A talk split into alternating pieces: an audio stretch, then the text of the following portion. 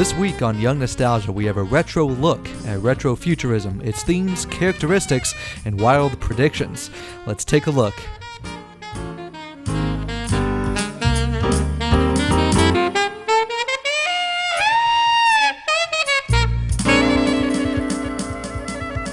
Hello and welcome back to Young Nostalgia. I'm Nolan, and beside me is Ben, as always, on a brand new, refurbished baby changing table. We love recording on brand new services every week, and it's so good to be back. Ben, how you doing, big guy? Oh, I'm doing pretty good. How you doing, Nolan? Not too bad. Uh, actually, let's talk about life a little bit. We talked last week while we while we were off air, talking about how we both just got new mattresses. I know we're pretty much uh, brothers, um, going through life together. We we both got mattresses in a box. Mine's amazing. I've never slept better. No, this is not a plug. We are not making money off of this. Out of our estimated 19 listeners, count them, 19. That's three more than we had last week. So thank you guys so much for joining us and growing the show. But uh, I have never slept better, man. Uh, and I've slept on a pile of rugged bricks, and this is slightly better. well, that's good. Uh, I don't, I don't uh, know which one you got, what brand, what the instructions were at all, but I know when we just got ours, uh, you know, when the instructions said, you know, do not open it until you're in a place. Do not open it pretty much till you have the box on the frame where you want the bed to be. Um, and I kind of, Right. I kind of, I follow the directions, but I also kind of blew them off. I'm like, you know, okay, whatever. It's not gonna. It's a foam mattress, so it's not gonna expand that much that fast. And I was super wrong. Uh, as soon as I started unwrapping it, this thing just started expanding out, and it's starting to fill up the room and unflop and unfold. And I'm like, oh my god, get it into position, get it into position. That's so funny.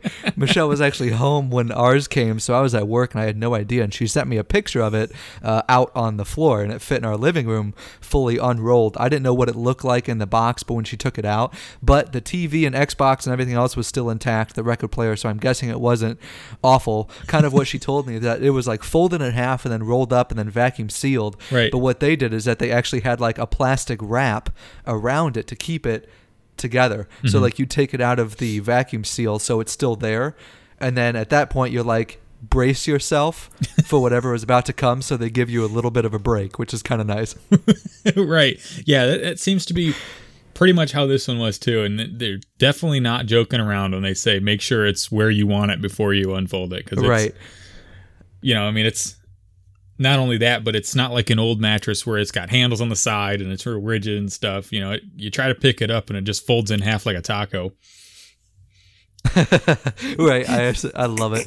And then we got a frame, of course. Um, and one of the Amazon reviews that I paid I paid attention to was uh, they said make sure to put Loctite on the screws when you screw them together because a uh, consistent type of adult activity would apparently start the frame to squeak. So I super glued that crap together. Oh, that's funny. Absolutely. All right. There's so, looking at as a side story, Amazon reviews. You know, it, it can be very entertaining. You can just go look at random products on like the featured section of Amazon and read the reviews because there's there's going to be all kinds of people asking ridiculous and extremely entertaining questions. Oh, I know. I love it. And I I love it when it's like not necessarily an American company. So the company's response makes absolutely no sense. Right, a whole can- bunch of grammatical errors. You can. It's very obvious that a someone who doesn't really know English typed it, or b it was ran through Google Translate and then copy and pasted into that uh, answer or question or whatever it is. Oh my god, dude, I didn't tell you about this. So uh, in the cube world where I work, I kind of work in like an off section of the office, and the air circulation is terrible. So I ended up buying a desk fan from Amazon, and it's cheap. I mean, it does it's it does its job. It's quiet, small, runs on a USB power. I'm like, okay, this is perfect. It comes in. And I take it out of the box, and it's like it's a box within a box. So it's like Right. the box fan, and then it's in the shipping box. So I get it and I put it out and it came in after work. So I just have it sitting on the dining room table. So I take it the next day. And Michelle sees it and she's like, Where did you buy this from? I was like, Well, just, you know, Amazon. It was quick and easy. Prime membership makes it nice. And turns out that they spelled quiet wrong on the box. It's just quite. And it's, I mean, it works, but you can obviously tell that that this is not. Uh, this was not made in Texas. No, that's that's super funny because that's not even like it's a uh, not even like it's a difficult word. I know. You know, I it's know. not some long four syllable word that you know even like I would have to like scratch my head on how it's spelled. It's like quiet. Right, right. I love it, but you know, it's still kicking. It still works, so we're It's good. Oh, I've oh gotten some gosh. sketchy Amazon stuff too, and it's it's some sometimes that stuff outlasts you know brand name expensive stuff. It not always by any means, but it it can be good. Right. Absolutely. I love it. All right. Episode 65, we're going to be talking about retrofuturism and kind of uh, us looking back on the art and fashion uh, trend back from the early to mid 1900s. Uh, we're going to be talking about the characteristics as well as the themes and trends of the uh, retrofuturism movement, I guess. But back then it was kind of referred to as futurism. Um, and then we're also going to be talking about and rounding out the show with the insane predictions that they have, as well as a surprise that they. Um, actually somewhat got right. So it's going to be nice to get into it and kind of uh, talk freely and openly about a cool style, but definitely outrageous times. Let's take a look and we'll get into it.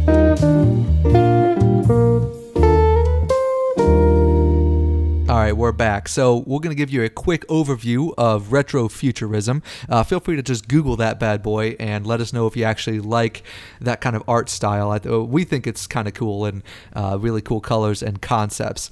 Um, if you look it out and you like it, let us know give us an email at youngnostalgiapod at gmail.com uh, for an overview of retrofuturism. It was kind of a movement in the creative arts showing the influence of depictions of the future produced in an earlier era. Like we were saying, kind of uh, back in the 50s, early 1900s, uh, through science fiction, pop culture means of marketing and advertising, they used this retrofuturism to say, you know, this product or uh, this is kind of what the future is going to look like and feel like. Um, very unpredictable, but trying to wrap their heads around the changing of technology. Um, it was characterized by a blend of old fashioned retro styles with futuristic technology. Retrofuturism explores the themes of tension between the past and the future and between alienating and empowering effects of technology. Ben and I kind of talked about this a little bit. Uh, ben has kind of some good information about how uh, on a Reddit post that he was following, just based on research, on how like fast-paced technology was changing. We were almost scared of it in a way. Yeah, and uh, w- we'll kind of the more specifics we'll actually get to um, a little bit later on in the show, but a kind of a overall theme is is really the American futurism that everyone thinks of uh, was late 50s and span to the early 60s. Now this is uh, kind of commonly thought of as a uh, kind of result of a post World War II phenomenon, and it's it's it's widely thought of that it's based out of you know all the technology that was developed for the war effort. I mean, there was huge strides in science and technology during World War II, um, as well as meant extremely intelligent individuals working on this. Well, after the war, there's less there's less of a demand for you know all the things that were developed. So we saw a lot of the stuff transition over into the civilian and commercial market, and that's kind of where we see a, a big jump in just you know household amenities and that sort of thing. And going along with that is the um, kind of the the idea of uh, you know the progression of technology for home use, um, as well as uh, kind of the the whole vision of tomorrow idea, and it's it's a really cool concept, and it's there there's there's all kinds of stuff involved. I mean, there's a little bit of the Cold War in there as well, and so a lot of these technologies we see were you know, based off of a uh, kind of a dystopian theme, um, and it's it's kind of a it's one of those perfect storm kind of things where everything aligned just right, and then an entire trend in uh, pop culture, in art, uh, definitely in in uh, science fiction, both in literature and uh, movies and television shows, and it's just a, a whole trend that I've always been really fascinated with. Right. And it's almost how technology was changing so fast that we thought we would have flying cars in 30 years. Obviously, mm-hmm. that didn't turn out, but it was moving so fast without us understanding it. Um, obviously, you know, it, it did move fast. We are huge leaps and bounds above what it used mm-hmm. to be, but uh, the, the only way that they could understand is how how technology is growing so fast, it must be looking like this uh, on the consumer level uh, that far into the future. Right. So it's not. Uh, re- oh, sorry. Go ahead. No, I was just gonna say it's not hard to. It's not hard to see the thought process behind that too, because you you kind of always think of you think of the next day as an extrapolation of the past several days. You know what I mean? So if if if technology is moving forward at just lightning speed, you're just going to assume that it's going to continue moving forward in a certain direction at at lightning speed. You know what I mean? Exactly. Exactly. Um, kind of a cool idea to kind of round up this overview is historians Joe Corn and Brian Horrigan stated that retrofuturism is, quote, a history of an idea or system of ideas, like an ideology, um, and kind of how, even how it goes throughout generations and generations, how our minds now are set in so, so far into the future of, you know, what's coming next back then, the future, or like even now, of course, the future does not exist, except it's just an act of belief or imagination. Couple that with how technology was growing so fast that not normal people could understand, retrofuture, retrofuturism came out. Mm-hmm. Um, and so, since this other bold one's kind of small, uh, I'll take it so then that way you can take all of the characteristics. Okay. Um, just to kind of put a definition of the difference between futurism and retrofuturism, uh, we talked a little bit about this before coming on air. Retrofuturism is a movement in the creative arts showing the influence of depictions of the future produced in an earlier era. Era. So futurism is sometimes called a science bent on anticipating what will come. Retrofuturism is the remembering of that anticipation. So kind of when we're thinking about the art forms and marketing that was huge back in the 1950s, that's futurism. And now us taking a look back at it and and kind of either taking that imagery and spinning it onto today and kind of merging the two of technologies that are real now versus technology that are not that's retrofuturism. But right now what we're, we're kind of doing is taking retrofuturism in its proper form of how we're looking back on how they predict the future to be. Mm-hmm. so that's kind of where we stand. Right and at least on the episode and what we're talking about it's it's not a it's not a super easy dif- differentiation either.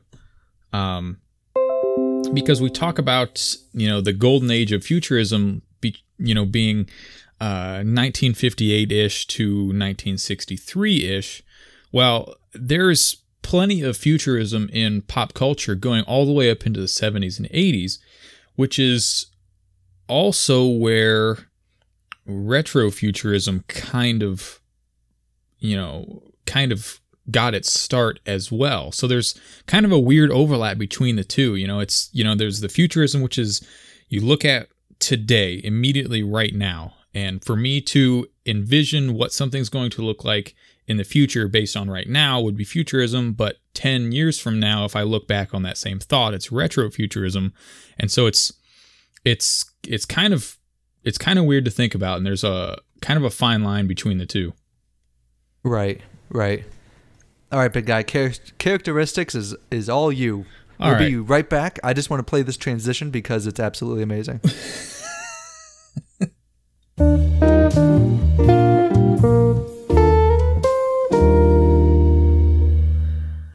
All right, so as far as characteristics go, there's two main overlapping trends uh, which can be pretty much summarized as a future as seen from the past and the past as seen from the future.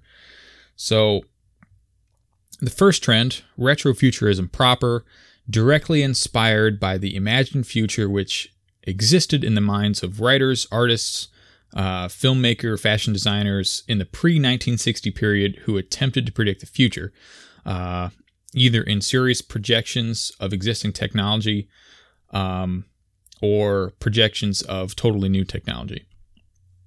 The second trend is pretty much the exact inverse of the first futuristic retro. It starts with the retro appeal of old styles of art, clothing, uh, and then grafts a more modern and futuristic technology on top of that. And this is it's just I looking at it I think the second one is what we see is what we see most. Kind of uh we take those those same ideas, the old uh vision of tomorrow ideas and then we we kind of add in our own technology on top of that. Like, say, you know, there's the easiest way to describe it for, I think, you and I is looking at this trend in video games. Um, might not necessarily be something that, you know, our entire audience can identify with. Um, but it's kind of a, it's kind of those same old ideas with a if I knew then what I knew now kind of spin on it technology right. wise. Absolutely.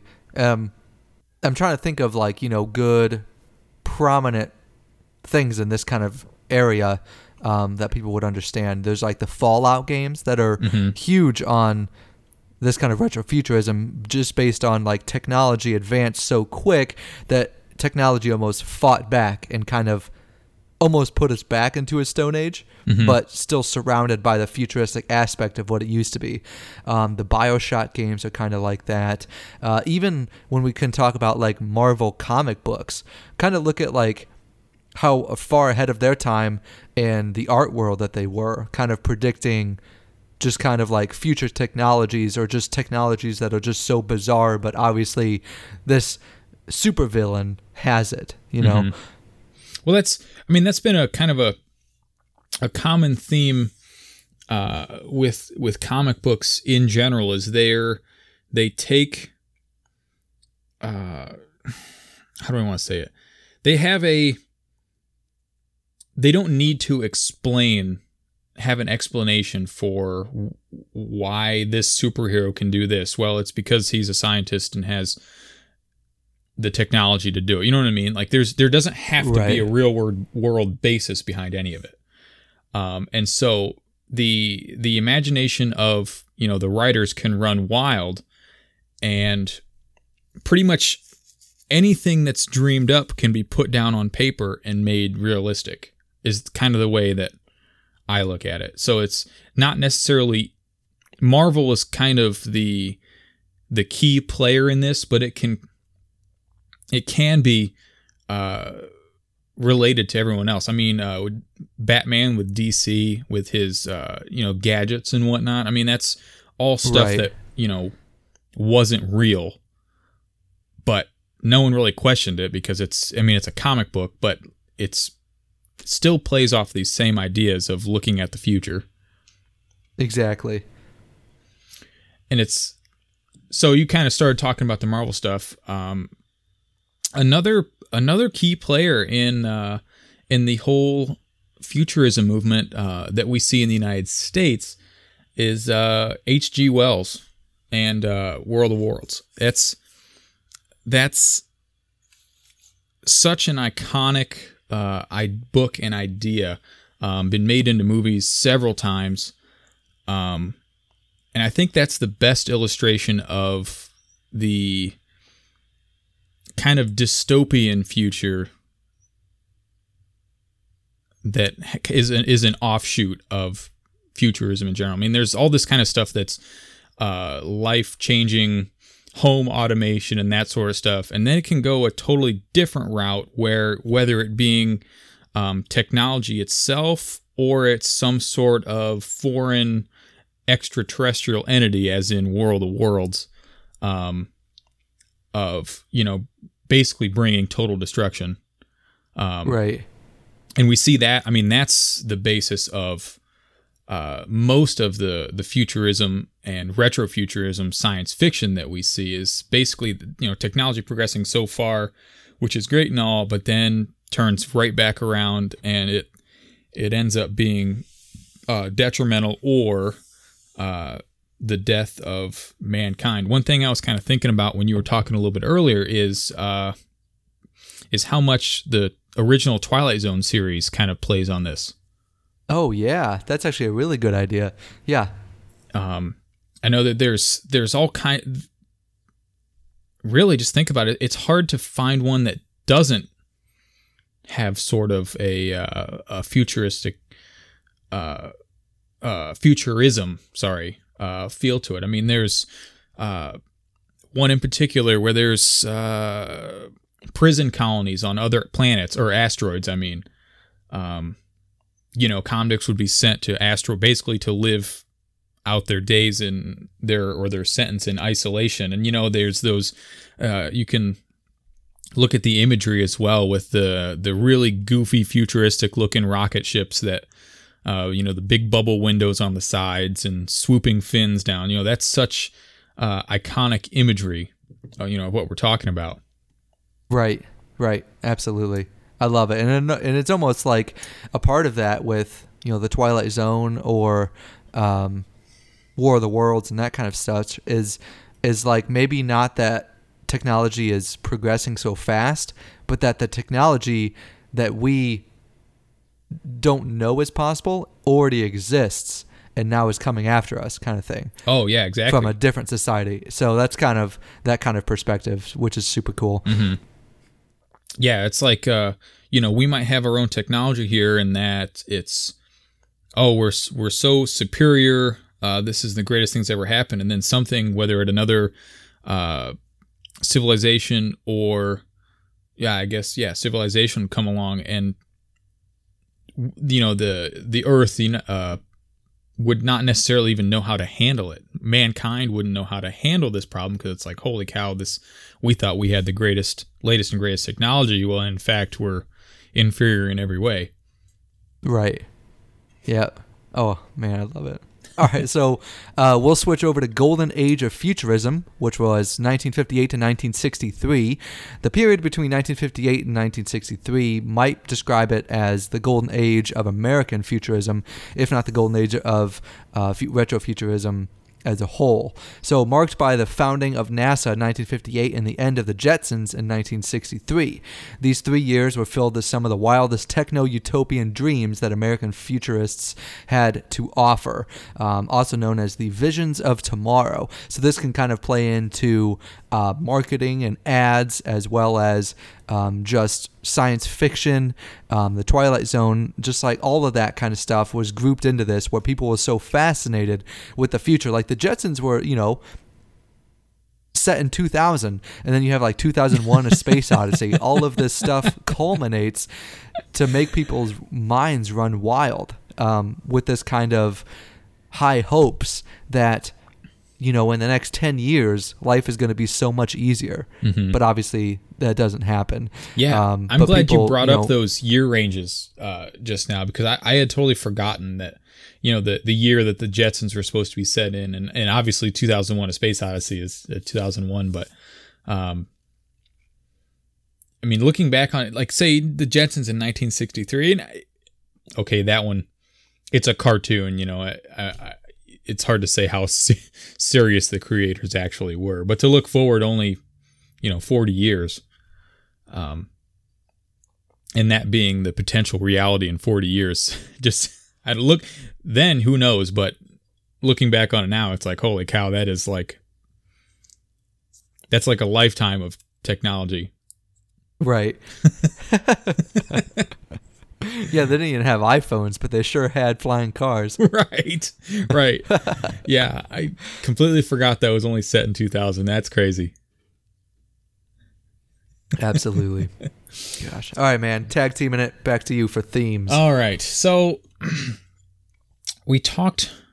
I think we talked a little bit about it earlier with, uh, you know, the the kind of basis of futurism and retrofuturism kind of uh, coming into effect after World War II.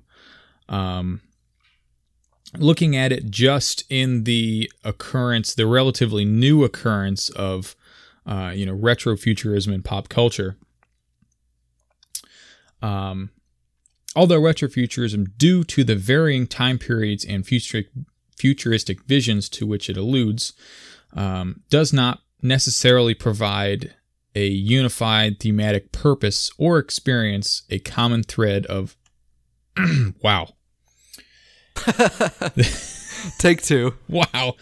Uh, the, the basic idea is dissatisfaction or discomfort with the present. Um, and that is the present in general, not s- any sort of specific idea, technology, just the present. Um, to which retrofuturism provides a nostalgic contrast. Uh, one of these themes is kind of, it's kind of split into two basic themes kind of that sim that kind of are in parallel to the characteristics we talked earlier um, one such theme is dissatisfaction with modern futurism so in some respects an ec- extrapolation of the present to the future produces disappointing or even ghastly results um, exemplified in cyberpunk and other dystopian futures, often characterized by overpopulation, environmental degradation, social deg- degradation, um, other things like the transfer of power to unaccountable private entities or governments, uh, you know, fascistic regimes, that sort of thing. Um, right. So, compared to a realistic vision of the future, and I'll say realistic um, in regards to like what what the future will probably hold.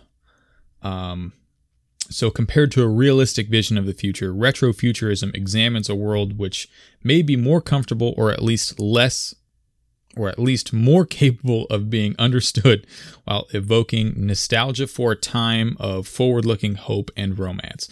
So the basic premise of all of that is being not liking what the future will probably look like and so reverting back and, and kind of going with a, a fantasy version of the future which is based off of um, kind of a more innocent past right and and it's so cool i mean you were talking about this and um, kind of like the societal degradation almost it kind of reminds me of like 1980s uh, sci-fi movies, especially like Blade Runner comes to mind, mm-hmm. especially because they input a lot of uh, scenery and um, props that are like ads, you know? So like what is a Coca-Cola ad going to look like when you're in 2046 or you know something like that mm-hmm. and kind of how the world has gone to shit and now they're kind of dealing with the consequences and this is just kind of what everyone has accepted at this point. But you always have these hierarchical government or uh, private company monopolies that are still around and obviously trying to just suck money out of you. Mm-hmm. and it's kind of interesting. Right and that's that's pretty much exactly what it was talking about is is not wanting to look at the future in such a dull uh, dismal kind of place. And so retrofuturism is a alternative to that where it's um it's kind of a a brighter outlook on the advances of society and technology. That's so cool. I love this kind of stuff.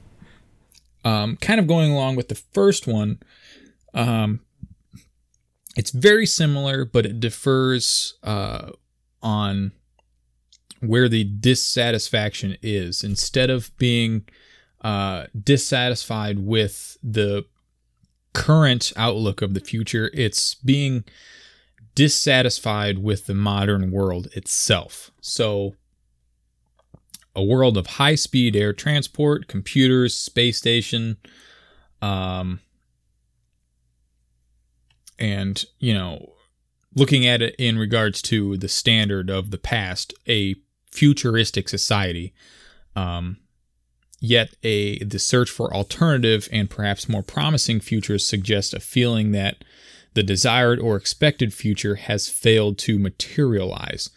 So it's kind of looking at it would be looking at uh, where we are currently at right now and comparing it to where we thought we would be, say, 20 years ago, and looking at the difference between what was expected and what is reality right now, and and not really, uh, not really liking those differences.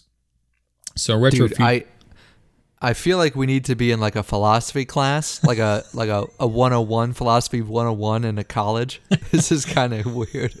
it is weird. Um, so retrofuturism suggests an alternative path, um, and in addition to pure nostalgia, may act as a reminder of older but not forgotten ideals. Isn't that kind of crazy? That almost sums up exactly what we podcast about. Yeah, I, I putting that together, I didn't even notice that, but that yeah, that kind of is exactly what we started this show on. Huh. Wow, it's come full circle here on Young Nostalgia. It really has, and I did not mean to derail you if you were going to add anything on to. What I you was were not. I was done. Okay, all right. and with that, we're going to take a quick break. We'll be right back and we'll round out the show with some cool, outrageous predictions that they did back in the day, and uh, one that is actually possible to come true within the next 10 years at least, if not a little bit less. We'll be right back.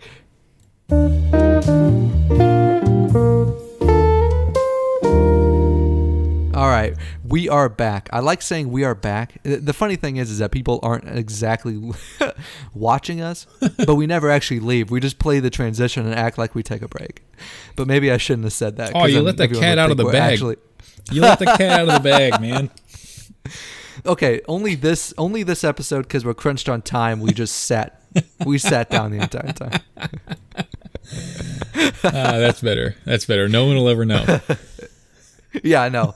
Honestly, you would never know if we're telling the truth or not. So, some outrageous predictions of retrofuturism. Um, back in 1900, people actually suggested by the year 2000, certain letters of the alphabet would be simply gone. So, there will be no C, X, or Q in our everyday alphabet. They would be abandoned because they were unnecessary. Spelling by sound would have been adopted first by the newspapers, and English will be a language of condensed words expressing condensed ideas. But I feel like English is like one of the most complex languages ever that makes absolutely no sense. But apparently, we would have gotten rid of C, X, and Q and just spelled things out the way they sound. But isn't that weird? Because then spellings just wouldn't be uniform. Like anything in the English language is uniform anyway.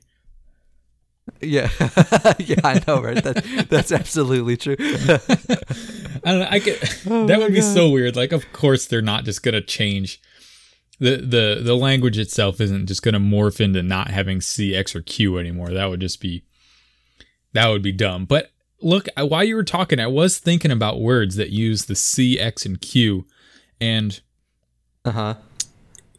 Would not really be that hard to respell any of those words phonetically. Right. Like Like like talk about uh, C can like be replaced by a K or S depending on the scenario. You know, it, there's true. quite a bit that could be replaced. Yeah.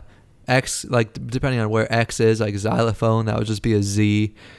Um, what about X-ray though? E, uh, EKS E, S- E K E K S E. X. Well, I guess they didn't have X-ray back then, so honestly, they probably would have never known. yeah, it'd be hard to spell spell that with one spell a one letter phrase. Right, right. oh, I love it. Oh my god. Um, another one is that everything will be coated in plastic and food comes in frozen bricks. This was predicted back in 1950. So everything would either be disposable or completely recyclable. Everything. Like everything in your household, shoes, clothes, everything. So this is kind of where the prediction stemmed from. Uh, a, s- a short little anecdote. So when Jane Dobson would want to clean the house, she simply turns on the hose and washes down everything.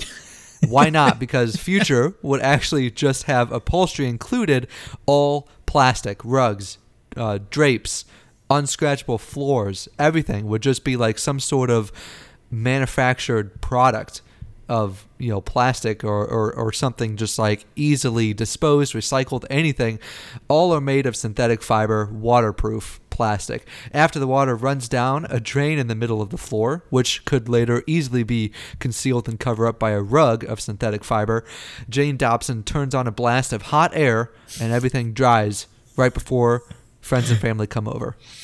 How absolutely amazing is that?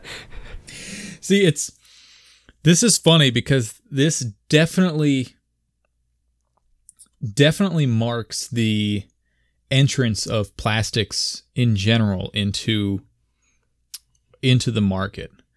Um, you can at, at this time, whenever this was claimed, you could definitely tell that the plastics were getting better. There were more options for different uh, refined materials because anything prior to that, I mean, we're getting to a, this is a point in time where everything pretty much prior, anything plastic was, it was junk. Um, right. You know, the, the technology behind the, pla- I mean, we had up until then, uh, for quite a, for all intensive purposes, I mean, the only real option for plastic was Bakelite, which, eh, I mean, was good for things it was good for, but it super brittle and kind of crappy.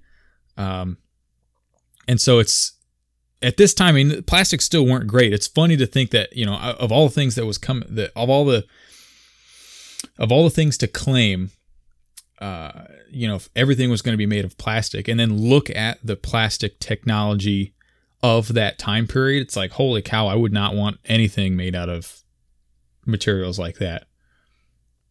You know, compared Right. to what we have now. I mean, everything is plastic now, and you know, some things that shouldn't be made out of plastic are made out of plastic. But if, in reality, I mean, it's it's really good versatile materials, but still completely different than what was available, say, in 1950.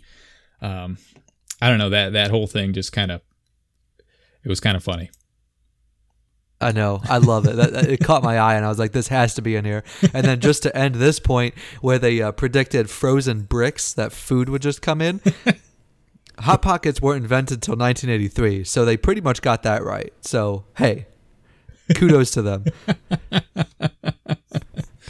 Well, I mean, Another for any science fiction to become reality, you just have to live long enough. Right, right. Yeah, oh, that's so true. That's funny. That's a good one. Oh my god, that should just be that should just be the the quote in our show description. Um, another an, another uh, outrageous um, prediction is 3D televisions, which they have been invented, they have been made. Obviously, did not really stick well on the market, but they haven't been invented with completed smell-o-vision where you can literally smell what you're watching. I I just wonder what the what the thought process was behind this. Like this had to have been someone who just thought this idea up and didn't actually put any thought behind it like how it would work. Right, like can you can you mute the smell-o-vision? You I know would what I mean? hope. I mean, because if you're, you know, you're watching something completely gross, like what? Like you're watching uh what was the what was the show? Uh Dirty Jobs with Mike Rowe. Oh my gosh! Definitely would yes. not want smell-o-vision. Like turn Right. that off. right, right. Oh, you're watching Paula Deen. turn turn that off. Uh, I don't know. I just that's crazy. I mean, there had to have been someone who was really grasping. It's crazy. Maybe what they had is like these tubes that came out the back of the television that you'd put over your nose if you really wanted to smell it. yes. So there's just tubes all over the living room of people smelling and Yeah. inhaling whatever the heck they're watching. Jam those things up your nostrils if you. I love get- it, just like oxygen. oh my god! All right, so the last one we have to talk about to round out the show is colonies on the moon. This was predicted back in 1982, which uh, you know was obviously you know something that could be plausible because by that time we've already been to the moon, um, and so a kind of cool little high note. I'm sure uh, some people have been hearing the murmurs of uh, NASA's next big project is to go back to the moon. Um, you know, around the 50th anniversary of the moon landing. So here we are, and current Project Artemis is what NASA is working on with private parties to actually get the technology around and send people to the moon, colonize the moon, and literally live and work on the moon. Um, and the hope is to get this established by 2024, but at least within the next decade. So that's that's absolutely crazy that we're getting to that point. I also think it's crazy that it's been 50 years since we've been to the moon. Out of all the stuff we've done, we haven't gone back. It's kind of weird to me. Yeah, I, I agree. I mean, I have, I am fully supportive of any space program. Um, I think it definitely has its place as a how do I say this? Definitely has a pl- its place as a government entity, but I am also fully supportive of it in the private sector as well. I think, you know, it, I as long as there's appropriate funding for any sort of uh, space exploration, I am 100% supportive of that happening. And it's not, it's not for, doesn't necessarily have to be for any other reason um, than just curiosity. You know, like I don't I don't mm-hmm. need it I don't need to justify it by trying to find someplace new to live, uh looking for untapped resources on other planets. I I could care less about any of that stuff. Like I just want to know what's out there. Right. Yeah, it, and it's cool that we're getting to that point again. Um, mm-hmm. It's super neat to see that and kind of all the high hopes of space travel in the late 20th century is now coming back around to to being re, like ramped back up. And it's going to be interesting to to to be a part and witness uh, this kind of exploration about to occur. Mm-hmm. I absolutely love it. I mean, I'm look at you. look at how much uh, look at how much space uh, kind of bringing it back, bringing it back to the show. Uh, look at how much space exploration has uh, fueled pop culture when it comes to like movies and TV shows. I mean, there's uh, Star Trek. I wouldn't really say Star Wars because that you know it's kind of just a story taking place, you know, in a galaxy right. think, far, think far about away, like, but um, think about like Interstellar, um, Martian, and all that mm-hmm. with like, you know, all of that sci-fi, yes, but possible, maybe.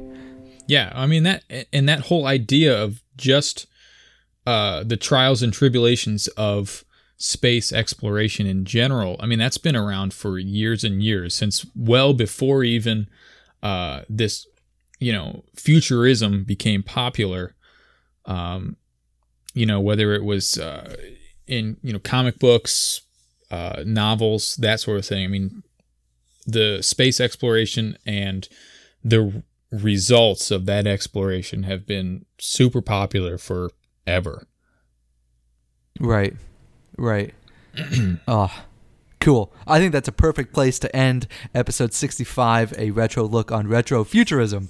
Uh, thank you guys so much for joining us here on Young Nostalgia. As always, please leave us a kind review and give us a five star rating. If you like what you hear, let us know down in your reviews what you like, recommend to your friends. We love to hear from you on what we're doing right and what we need to keep on doing. Also, give us an email at youngnostalgiapod at gmail.com to give us any show, suggest- show suggestions, or if you'd like to be on with Ben and I, we'd love to talk to you. Um, you can always find us on your famous out there podcast apps Apple Podcasts, Google Play, Spotify, um, Castbox, everywhere out there you'll be able to find us so just search young nostalgia and hit the play button. As always great to have you here with us. Ben anything else big guy? Nope that was super fun. Uh, definitely should come back to that at some point in the future and kind of continue talking about uh, uh, futurism and retrofuturism. i i totally i'm totally with you. Um just the the art style the the prospect of it what it was it's awesome to talk about how far we've come and what it looks like now. Well, thank you guys so much. End of episode 65. It's great to be back in the regular routine of Young Nostalgia. as we always say here on Young Nostalgia, Bottle's empty and the ashtray's full. we'll talk to you next week.